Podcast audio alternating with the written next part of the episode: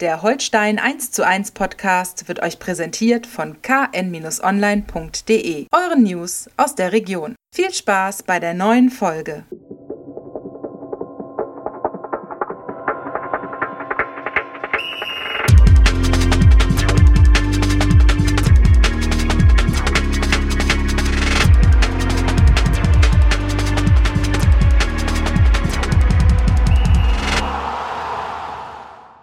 Moin moin und hallo, herzlich willkommen zu einer neuen Folge Holstein 1 zu 1, der Holstein Kiel Podcast der Kieler Nachrichten.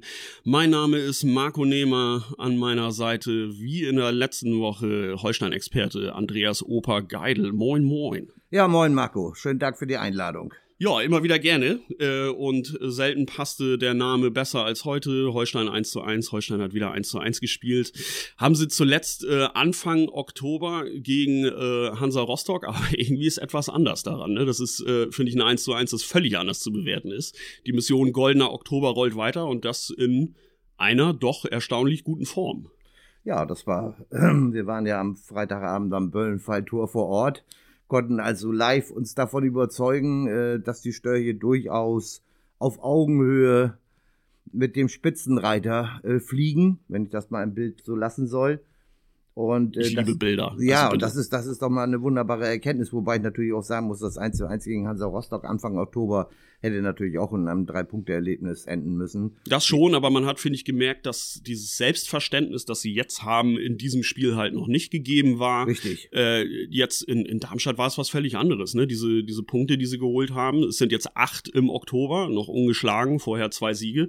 Äh, irgendwie fun funktioniert es jetzt besser. Es ist eine Selbstüberzeugung da, äh, dass der Weg der richtige ist, der sich jetzt auch in Punkten und Leistungen zeigt. Und das war schon, war schon sehr überzeugend. Ja, ist wirklich krass, dass man, äh, muss man dazu natürlich sagen, dass Darmstadt natürlich in der Woche davor äh, ein, ein äh, ganz, ganz intensives Pokalspiel hatte gegen Borussia Mönchengladbach, äh, was sie dann auch noch toll gewonnen haben, aber nichtsdestotrotz, also für einen Fußballprofi, wenn das nicht jede Woche vorkommt oder so, äh, aber, aber drei Tage Erholung dazwischen, zwischen den Spielen reicht eigentlich aus. Zumindestens was die Beine anbelangt. Der Kopf ist dann vielleicht nochmal eine andere Geschichte. Deshalb war Darmstadt möglicherweise auch in der ersten Halbzeit nicht so präsent im eigenen Stadion. Ja, sie wirkten irgendwie so ein bisschen fahrig, ne? Man hatte ja. schon den Eindruck, okay, das hat ihnen so ein bisschen zugesetzt. Andererseits kann es auch immer wiederum Taktik sein, dass du in der ersten Halbzeit dann erstmal erstmal den Gegner kommen lässt, um dann äh, in der zweiten Halbzeit noch ein bisschen zuzusetzen. Aber ja, wobei, wobei das also, glaube ich, äh, hatte, hatte Thorsten Lieberknecht, der Darmstadt-Trainer, ja hinterher auch gesagt, das war, glaube ich, nicht der Plan. Nein, nein, also es war jetzt auch so ein bisschen Kaffeesatzleserei, ja, ja, genau. um da diesen Ansatz so zu verstehen. Ja, ne? weil, weil wenn du kaputt bist, sag ich mal, ob im Körper oder im Kopf oder sowas, dann versucht man natürlich von erstmal am Anfang äh, logischerweise alles nochmal zu aktivieren, was die Körner noch so hergeben um äh, dann vielleicht im, im äh, mit, bei Erfolgserlebnis oder so nochmal in einen Flow zu kommen, die einen die Beine nochmal flott machen und so. Also äh, von daher, nee, ich denke, das lag auch tatsächlich äh, zum Großteil an der cleveren Spielweise von Holstein. Absolut. Weil die das wunderbar fünf Minuten, zehn Minuten, dann haben sie es wirklich gut kontrolliert, das Spiel. Ja, beide waren anfangs erst so ein bisschen fehlerhaft, genau. Äh, haben viele Bälle springen lassen, da haben sich die beiden nicht viel gegeben. Äh, dann hat das Spiel ein äh, neues, ein anderes, ein besseres Niveau erreicht und das ja wirklich, muss man sagen, dank Holstein, die dann echt in der Lage waren, aus einem sehr guten Positionsspiel, das Thorsten Lieberknecht später auch noch gelobt hat, nicht zu Unrecht, in der Lage waren, immer wieder Räume aufzureißen, waren jetzt nicht drückend überlegen, aber einzelne ganz tolle Kombinationen hat Holstein dann gezeigt und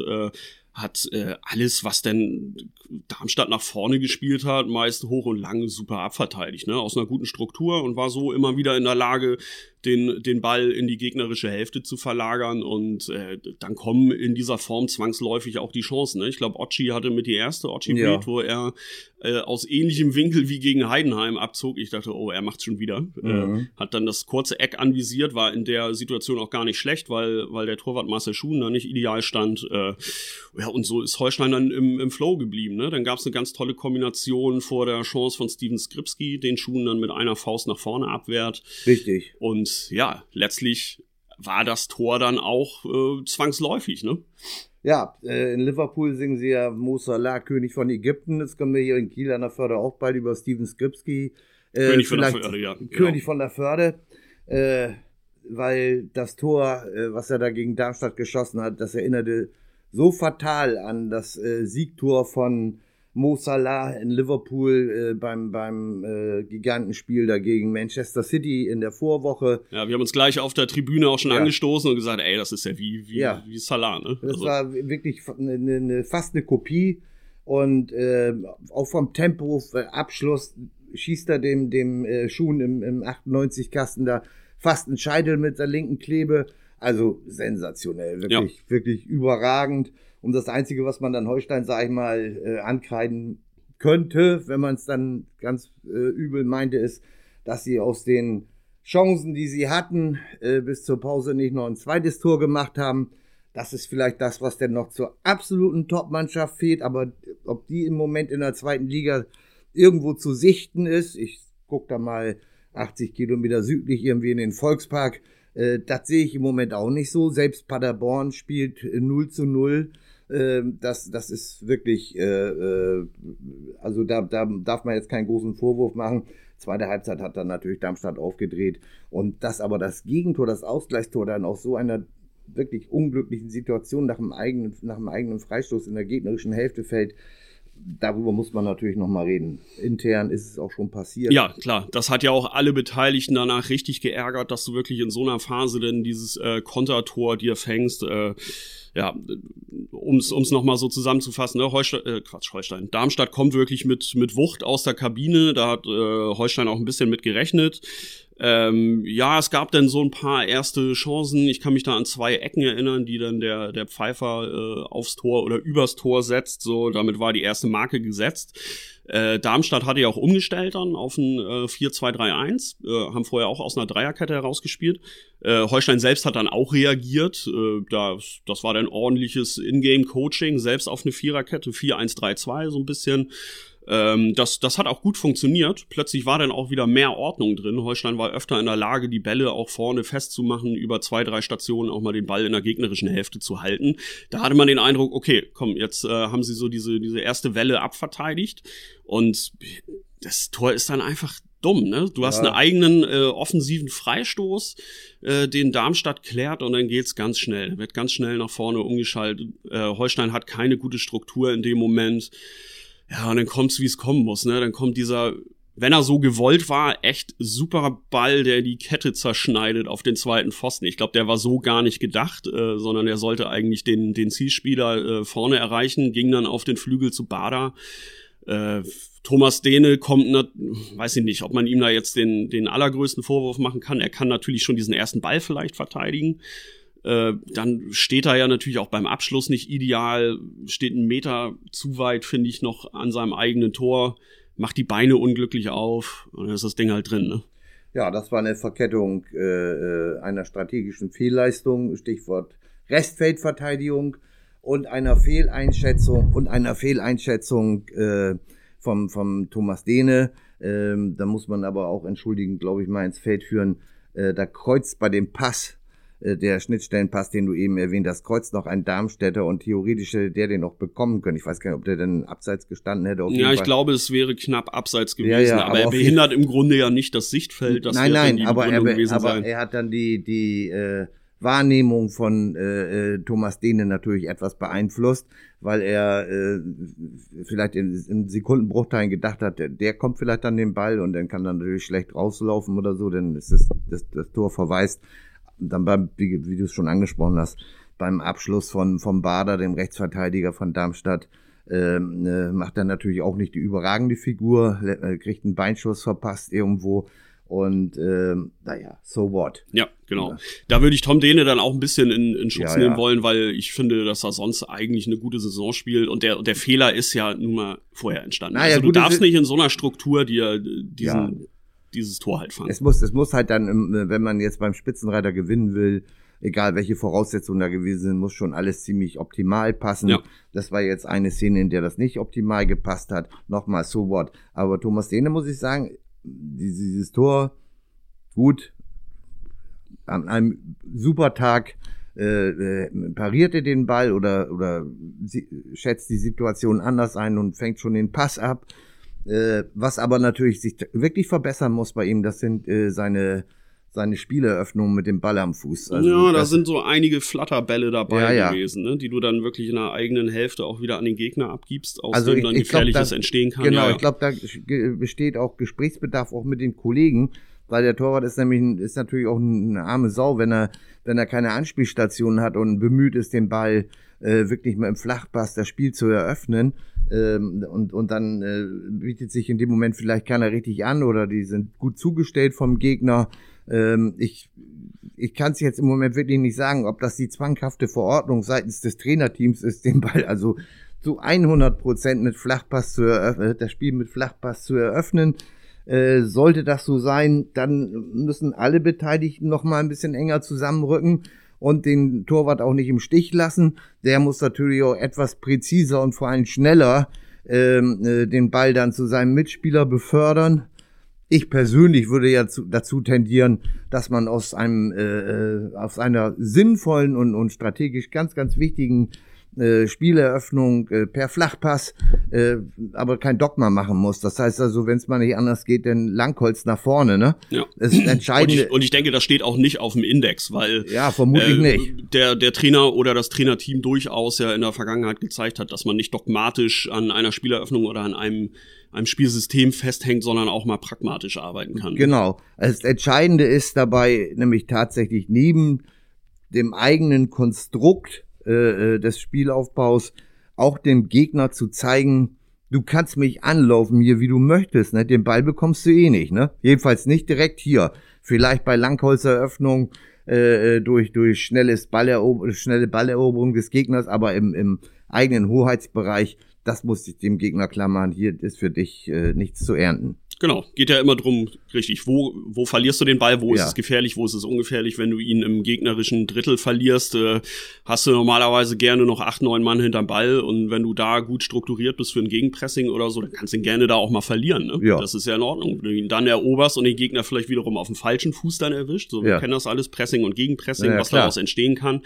Ja, Holstein hat da durchaus noch Optimierungsbedarf, ja. aber das ist natürlich gemessen an dem, worüber wir vor einigen Wochen gesprochen ja. haben, ist das ein gewisses Jammern auf hohem Niveau. Ne? Ja, Gott sei Und dieses Dank. hohe Niveau hat Holstein sich tatsächlich erarbeitet. Mhm. Äh, da kann man echt den, den Hut vorziehen und am Ende äh, klar, natürlich kannst du das Spiel auch am Ende verlieren. Müssen wir uns nichts vormachen. Da kommt natürlich Darmstadt nochmal und hoch und weit und äh, die, die Kieler Außen sehen dann auch nicht mehr gut aus. Gerade in Mikkel-Kirkesko hatte ja. da doch einige Wackler dann in der, in der Schlussphase über diese rechte Darmstädter Seite ging dann relativ viel. Äh, klar, kannst das Spiel noch verlieren. Unterm Strich ist dieser Punkt aber absolut verdient und damit ist er halt auch ein Statement. Er ist die Aussage, du kannst mit den absoluten Spitzenteams in dieser Mannschaft an einem guten, nicht mal einem überragenden, sondern einem guten Tag wirklich mithalten und ja. diesen Gegner auch bespielen. Das, das ist wirklich eine tolle Erkenntnis und da muss man natürlich dann auch wieder Thomas Dehne nochmal ins, ins Rampenlicht hieven. Äh, tolle Parade da in der Schlussphase gegen so einen Schuss von des eingewechselten Ronstadt, ja. wo er übergreift, genau, als er übergreift einer, mit einer Hand und und den Ball, äh, den Schuss da äh, super pariert. Auf der Gegenseite war es noch eine Halbchance von von ähm, äh, Auge Wahl. Ja, das war quasi mit die letzte Aktion genau. des Spiels, ne, wo er den Ball, glaube ich, so Kopf, Schulter. eine Ecke über den Scheitel gleiten ja, lässt oder irgend so. sowas. Es hatte ein bisschen was von seinem Tor gegen Bayern, ne? Das, das er damals auch sagen. Das wollte ich gerade sagen. Aber das wäre, ganz ehrlich, das wäre denn wenn man das als neutraler Beobachter sich äh, äh, reinzieht, wäre das des Guten zu viel gewesen. Aus, genau. Aus Kieler Sicht wäre es natürlich toll gewesen, aber aus neutraler Sicht war das so alles wunderbar und in Ordnung. Ja, so haben wir ein schönes, einigermaßen hochklassiges Flutlichtspiel gesehen ja. bei weitgehend guter Atmosphäre. Weitgehend ja. sag ich, weil hinten raus sich die Darmstädter jetzt auch nicht ganz so gut verkauft haben. So, wir wollen jetzt nicht wieder das Fanthema nee. äh, Hashtag Hass aufmachen, aber der Kollege Simon Lorenz lag ja. dann benommen am Boden nach einem äh, Kopfzusammenstoß und wurde doch einigermaßen übel beleidigt da. Ne? Ja, und beworfen mit Feuerzeugen und Bierbechern und was nicht alles da und dann steht er wieder auf, hat für alle deutlich sichtbaren Turban um, um, um, um die Birne rum äh, das macht man ja auch nicht aus Schönheitsidealgründen oder sowas.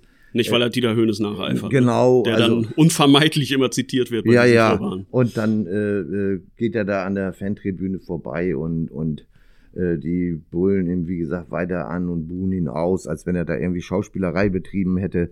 Er macht ja auch noch so eine kleine Geste, ja was denn, was soll das? Oder den so, ne? applaudiert, ne? Ja, Der oder hat- so, genau. Und darauf kam es dann Hurensohn, Hurensohn, Hurensohn. Und da fragt man sich natürlich ehrlich, aber egal. Sollen wir das rauspiepen? Nein, nein. Die, das Leben ist so, wie es ist. ich der der ja- Sport ist, kann wie nur er ist. zitieren, ne? Ja. Aber, aber ich fand's auch irgendwie geil, dass so ein Simon Lorenz dann zumindest irgendwie noch eine Reaktion dem gegenüber Ja. folgen lässt. Weißt du, so der ist dann auch aufgeputscht und äh, unter Spannung und auch das ist wieder ein Symbol eigentlich für die gesamte Defensivleistung, ne? um da nochmal wieder den Bogen zu spannen. Ne? Genau. So, die, sind, die sind richtig auf, auf Zinne mittlerweile. Holstein hat ja das meiste nun mal sehr gut abverteidigt Ja. wieder, das muss man dazu auch sagen. Und das war auch wieder die Basis, um da einen Punkt mitzunehmen. Auf jeden Fall. Und, und äh, zeigt auch, äh, dass man sich äh, wehrt. Einfach wenn man, wenn man die Courage besitzt, da in der, weil, weil ich habe mit ihm äh, gesprochen mit Simon, der war wirklich sehr verwundert über die Reaktion der Fans, wenn ich das mal so sagen soll. Äh, und und äh, hat auch gesagt, also man, man, also ist schon unglaublich, aber man muss das wohl zur Kenntnis nehmen, dass das Normalität ist. Aber das ist natürlich ein deutlicher Schritt zu weit wieder, was jetzt äh, ihn anbelangt. Aber es zeigt ihm die Courage, sich nicht einschüchtern zu Ja, lassen genau. von, so, ein- von so einer Meute Mob da. Brust raus, Kopf hoch. So, und, und dann äh, dieses Applaudieren war natürlich eine Provokation, aber sehr nachvollziehbar für mich irgendwo im, im Adrenalin-Hochrausch. Ja, muss ja halt nicht alles gefallen lassen. Nein, ne? das finde ich auch. Ich kann das auch wirklich nachvollziehen, ja. Nee, ist, da hast du recht. Das, das zeigt doch so ein bisschen äh, die senkrechte Haltung und, und dass man gegen Widerstände trotzt und, und die kann, äh, die können ja von allen Seiten kommen, die Widerstände. Also und das, das macht wirklich Mut, also muss man wirklich sagen, ne? Absolut, ja. Und um nochmal quasi auf das Fazit dieses Spiels zu kommen, unterm Strich war es dann wirklich ein sehr, sehr äh, ausgeglichenes Spiel, auch wenn wir zwei verschiedene Halbzeiten gesehen haben. Thorsten Lieberknecht äh, hatte extra auf der Pressekonferenz noch einen Statistikzettel dabei, sagte, das macht er normalerweise nie. Er sitzt da jetzt zum ersten Mal und der gute Mann hat auch mittlerweile bummelig 500 Pflichtspiele auf dem Buckel als Trainer äh, und hat nochmal die wichtigsten statistischen Werte so vorgetragen, um quasi damit zu sagen, äh, es war ein absolut ausgeglichenes Spiel und so geht es unterm Strich dann auch in Ordnung. Ne? Also es war ja schon fast frappierend. Ich habe mir dann nochmal äh, habe mich noch mal ein bisschen tiefer in die Statistiken da eingearbeitet. Ich glaube, Holstein hat im ganzen Spiel drei Sprints mehr angezogen. Man hat fast gleich viele Pässe gespielt. Äh, äh, ich glaube, äh, Holstein ist insgesamt pro Spieler 20 Meter mehr gelaufen. Also das ist quasi so, wenn einmal der Oberschenkel zuckt oder so. Also wirklich so, man war einen Steinwurf voneinander entfernt und das hat sich einfach in diesem Spiel dann auch gezeigt. Ja, sehr gut. Das muss man wirklich sagen. Also sehr gut. Genau. Und ja, Holstein steht jetzt bei schicken 20 Punkten nach 13 Spielen. Äh, wie man so schön sagt, die halbe Miete. Äh, natürlich in einer Liga, die äh, fortwährend punktet, auch unten. Äh, ob diese 40 Punkte dann am Ende reichen werden, müssen wir mal sehen. Aber ich finde, nach, nach 13 Spielen schon die 20-Punkte-Marke erklommen zu haben, das ist psychologisch natürlich auch ganz nett. Ne? Ja, auf der Gegenseite ist es natürlich auch so, ich will jetzt hier nicht äh, kühne Erwartungshaltung wieder schüren, aber vielleicht reichen unten 40 Punkte nicht, vielleicht sind aber oben auch nicht mal 63 nötig, um Ja, direkt ja, aufzusteigen. ja, ne? Das genau. kann nämlich Mhm. auch passieren. Ja, und oben haben sie sich, äh, ja, ich will jetzt nicht sagen, alle gegenseitig die Punkte weggenommen, aber die, die Spitzenteams haben wirklich Federn gelassen. Äh, Holstein ist so gesehen ja im Grunde auch mit diesem Punkt weiter dran. Ne? Ist äh, guter Teil des Verfolgerfeldes. Es gibt so eine kleine Lücke dann äh, zwischen Platz drei und, und fünf oder sechs oder so. Holstein hat jetzt fünf Punkte Rückstand auf den HSV, der auf Platz drei steht. Und bei dem zeigt die Formkurve jetzt nicht unbedingt dahin, dass sie in jedem Spiel jetzt weiterhin drei Punkte holen werden. Ne? Zumindest die Ergebnis-Performance, die ist, die lässt ein bisschen zu wünschen übrig. Man muss natürlich ehrlichkeitshalber sagen, dass der HSV ein bisschen Mörderpech gehabt hat im letzten Spiel gegen Magdeburg. Allein in der letzten Ja, die letzte Minute war einigermaßen slapstick. Ja, genau. Ne? Mit Latten, Lattenkopfball aus drei Metern und, und ein guter Kopfball oder Schuss, was es war, der da mit, mit einem Gretschritt noch vom Magdeburger Verteidiger von der Linie gekratzt wird. Also das war, hatte schon was, das muss ich schon sagen. Aber ist so, wie es ist, du hast recht. Äh, Die lassen die Punkte auch gerne. Paderborn, wie gesagt, auch nur unentschieden. Ich glaube, Braunschweig war es. Ja, wenn ich richtig erinnere, in Braunschweig haben sie, glaube ich, gespielt. Und, äh, Ich glaube ja. Ja, ja, auch, Ja. auch eine Nullnummer. Ich habe jetzt auch nicht alles gerade parat. Ja, aber ja. sie haben nicht Auf jeden Fall eine gepunktet. Nullnummer. Die Torfabrik hat äh, erstmals gestreikt in dieser Saison. Also, äh, und wir haben das schon, wir haben es schon sieben, acht, neun, zehn Mal gesagt. Ein elftes Mal können wir es auch nochmal sagen, ja, bitte. diese Saison ist eine besondere. Durch diese äh, ab Mitte November beginnende WM-Pause. Dann geht's erst Ende, Mitte, Ende Januar wieder los. Und äh, das sind quasi zwei Spiele, durch diese, diese lange Pause, die es in dieser Form noch nie gegeben hat im Winter, ähm, sind das quasi zwei Spielzeiten.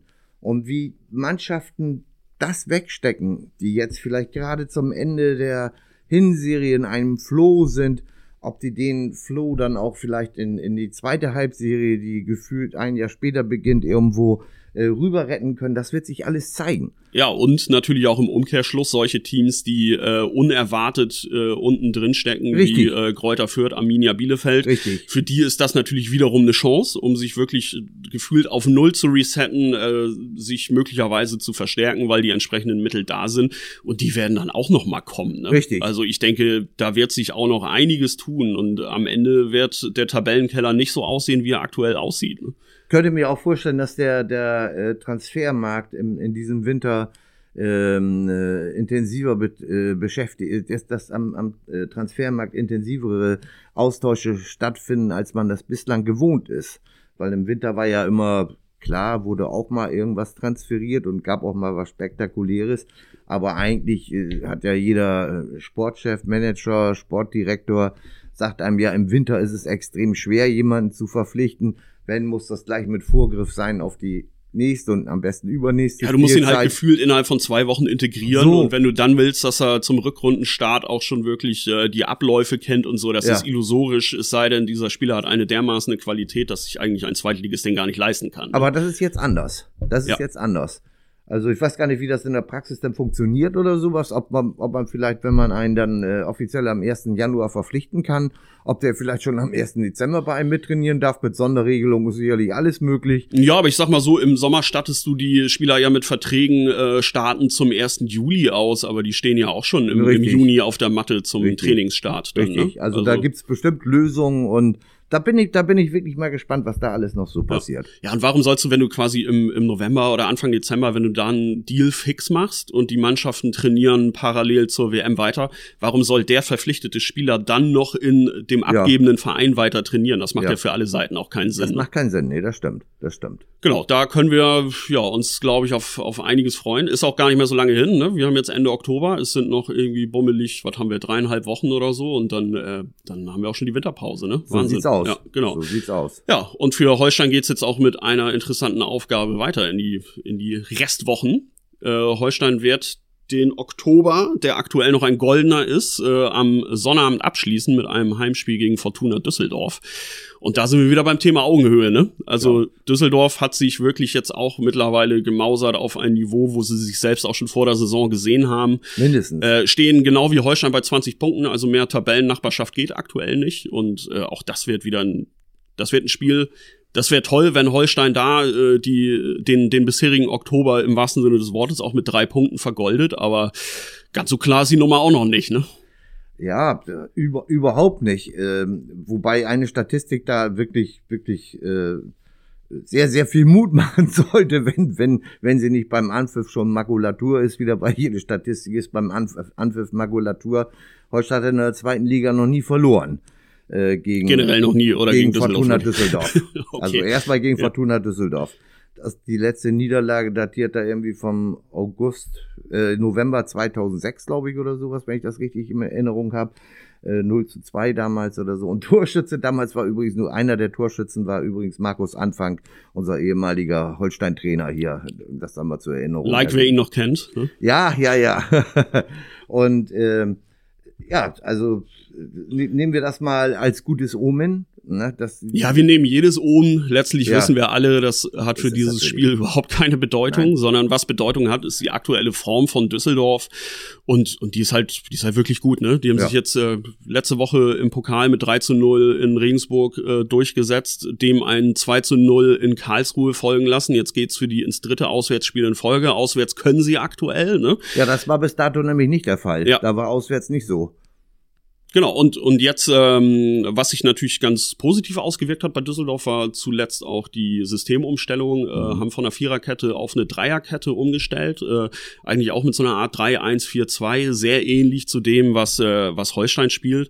Und das hat gerade in, in Karlsruhe natürlich super funktioniert, gerade Mhm. über die Außen, ne? mit diesem Kabownik links und, und Peterson rechts, der dann die beiden Buden auch gemacht hat.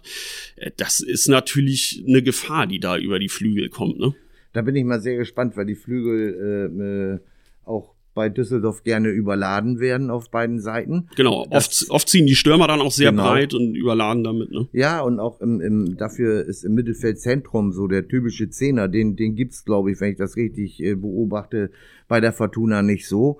Das übernimmt dann sehr häufig äh, ein, ein Außenspieler, der dann zur Mitte zieht oder oder ja. lässt sich mal fallen als im Moment zweite Sturmspitze. Grüße der gehen e raus. Ja, genau. Und der ehemalige Leihstürmer, der uns hier auch so viel Spaß gemacht hat.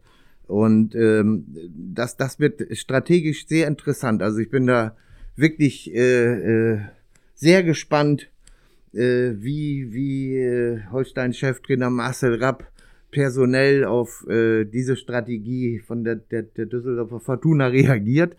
Oder ob er vielleicht sagt, wir werden das schon regeln. Unsere, meine Spieler sind äh, clever genug im taktischen Verhalten darauf zu reagieren, gegen den Ball zu arbeiten, wie sie wie es gehört, nach einer gewissen Vorbereitung und strategischen Einstellung. Äh, aber noch wichtiger ist mir, dass wir unser eigenes Spiel durchbringen. Mhm, ja. Und das könnte, könnte tatsächlich diesmal, das ist ja so, so ein, so ein, na, so oft zitierter Satz, äh, wir müssen unser eigenes Spiel durchbringen aber in diesem Spiel könnte das tatsächlich den Aufschlag geben. Ja, ich denke, dass beides eine Rolle spielen wird. Mhm. Natürlich auch ja, klar, die, die, taktische Ausrichtung. Ich denke mal, dass Holstein dem auch selbst mit einer äh, Dreierkette äh, hinten begegnen wird, dass man im Grunde eigentlich wieder äh, wie man es jetzt auch etwas klarer als noch gegen Heidenheim in Darmstadt auch gespielt hat, wirklich so mit so einer pendelnden Dreier-Vierer-Kette mit, äh, mit zwei Außen vorne, ein Ochi und einen hängenden Skripski, der übrigens ja höchstwahrscheinlich ja mit dabei sein wird, davon gehen wir mal aus. Der wurde ja ausgewechselt in mhm. Darmstadt, mhm. den muss man natürlich in Watte packen. Er hatte so ein bisschen signalisiert, äh, muskuläre Probleme zu haben, äh, stand jetzt aber gestern auch schon wieder ganz normal auf dem Trainingsplatz. Da genau. brennt soweit gar nichts an. Ähnliches bei Finn Porat, der ja auch angeschlagen runter musste, auch der wird zur Verfügung stehen. Ne? Und auch Simon Lorenz, äh, trotz ein, nachdem er bei seiner Brummschädelaktion, die wir vorhin erwähnt haben, keine Gehirnerschütterung davon getragen hat. Richtig, ein Glück, genau. Und ähm, was du sonst gesagt hast, selbst das Spiel machen. Äh, auch, ja, es wird interessant auch, sein. Auch dazu wird es, denke ich, kommen, weil ja. Holstein ist nun mal am stärksten, wenn sie selbst im Ballbesitz sind. Ja, klar. Aber ich, da, dazu wird es eben mega interessant, finde find ich jedenfalls, mega interessant, weil den beiden Schienenspielern, wenn Holstein denn in einer Dreierkette spielen sollte, wovon ich jetzt auch mal ausgehe, gegen zwei Stürmer von Fortuna, also gegen zwei nominelle Stürmer von Fortuna, ähm, kommt den Schienenspielern dann in diesem Spiel mal wieder eine, eine ganz, ganz elementare Aufgabe zu. Schienenspieler, also rechter Außenbahn. Früher hieß es rechter Außenläufer. das gibt's ja heute nicht mehr. Also Schienenspieler rechts, Schienenspieler links. Äh, das ist, das wird spannend. Äh, stellt man Rese jetzt weiter nach vorne, beispielsweise Fabian Rese, könnte eine Frage sein, um mehr Schlagkraft selbst zu erzielen? Oder setzt man auf seine mittlerweile durchaus gewachsenen Fähigkeiten, eine wunderbare Balance zu finden zwischen mhm. Defensivverhalten, also quasi verkappter linker Verteidiger in der Not gegen den Ball. Oder zuletzt auch auf rechts. Ne? Oder zuletzt wie, auch wie in Darmstadt. Auf, ja, genau, ja. zuletzt auch auf rechts, richtig. Ähm, natürlich wissend, dass da eine gewisse äh, Intensität im Vorwärtsgang verloren geht. Äh, das sind, das sind, das muss man schön auspendeln und schön überlegen, wie man es am besten macht. Ich bin da sehr gespannt. Also ja, bin ich auch. Und äh, aber ich glaube, worauf wir uns einigen können, ist, dass, äh, dass es einen Flügelfokus geben wird, sowohl ja. offensiv als auch defensiv äh, muss halt gucken, dass du diese, diese Verlagerungen irgendwie unter Kontrolle kriegst. Ne? Und äh, ganz wichtig, das hat zumindest dieses Karlsruhe-Spiel auch gezeigt äh, von Düsseldorf, dass du halt den ballfernen Flügelverteidiger im Blick behältst. Ne? Ja, genau. Das war ja Peterson, der dann immer reinschiebt in den, in den 16er, sich im, im Rücken des Gegenspielers löst in den freien Raum und dann abschließt. Das war im Grunde eigentlich der Schlüssel dazu den drei Punkten. Ne? Und dass du auch die zur, zur Seite weichenden Stürmer, Ioa äh, und äh, Kovnatski, dass du die halt wirklich auch sauber übergibst. Äh, darauf wird es auch ankommen. Ne? Also ein Spiel, das hohe Konzentration gegen den Ball mhm. erfordert und weiterhin diese Abläufe, die man mittlerweile automatisiert hat mit dem eigenen Ball. Ne? Mhm. Auf jeden Fall. Also äh, Petersen erinnerte dir ein bisschen äh, an an unseren Schmidtchen Schleicher Julian in Korb. Ja, genau, das war auch sofort mein Gedanke, ne? So der der klassische, so da da steht äh, Marcel Rapp ja auch drauf, so der ja, ballferne ja, genau. Flügelverteidiger, der dann in, im Rücken der Abwehr sich äh, in den freien Raum stiehlt. Ne? Vielleicht, vielleicht spiegeln sich die Mannschaften auch, das kann auch passieren, ne? Also das das äh, da äh, beide in ähnlicher strategischer Formation agi aus ähnlicher äh, strategischer Grundordnung agieren und also das ist taktisch sehr spannend. Genau, das äh, wird ein spannendes Spiel. Wir müssen ja natürlich noch nachreichen, es ist am Sonnabend um 13 Uhr. Ne? Ach ja, stimmt. Ja, genau. Also mal gucken, hoffen wir auf Sonnenschein, hoffen wir ein bisschen auf den äh, Indian Summer, der uns hier ja gerade so ein bisschen beglückt in Kiel. Ähm, ich glaube, ja, vom Rahmen her wird alles passen in diesem Spiel. Ähm, es wird ein Spiel zweier, ich will jetzt nicht sagen zweier verkappter Aufstiegskandidaten, aber es wird auf jeden Fall für Holstein ein Lackmustest, was, äh, was denke ich, höhere Ambitionen angeht. Ne? Also definitiv. Ähm, also man kann jetzt nicht, wahrscheinlich nicht sagen, äh, wenn wir das Spiel gewinnen, äh, dann marschieren wir Richtung straight up nach oben. Das wäre vielleicht zu viel des Guten. Aber genauso wäre es äh, zu viel des Schlechten, wenn man sagen würde, wenn dieses Spiel verloren geht, was wir natürlich nie und immer hoffen, äh, geht steil nach unten. Ne? Es ist also, das ist natürlich alles Blödsinn. Aber es ist natürlich, es wäre natürlich erneut, wie das 1 zu 1 in, in Darmstadt, wäre ein Heimsieg gegen die Düsseldorfer Fortuna, die, wie du schon richtig gesagt hast, zuletzt auswärts wirklich ganz gut performt hat und gute Ergebnisse erzielt hat, wäre das erneut ein Statement. Hallo hier in Kiel. Ne, Hashtag keiner hat uns auf dem Zettel. Ne? Und es wäre halt ein absoluter Euphorie-Booster, ja, muss man natürlich, natürlich. auch sagen. Ne? Natürlich. Und, und, das, und das Umfeld ist dann auch wieder spätestens dann elektrisiert. Ja, dann äh, geht's, dann geht's auch nach Karlsruhe, dann, dann geht's auf dem Dienstagabend ans Millantor zu mhm. St. Pauli und dann kommt Hannover 96 mit Phil Neumann und den anderen Großverdienern äh, von der Leine. Äh, also das, das sind das sind dann noch drei drei richtig gute Spiele. Äh, chancenlos ist man gegen niemanden.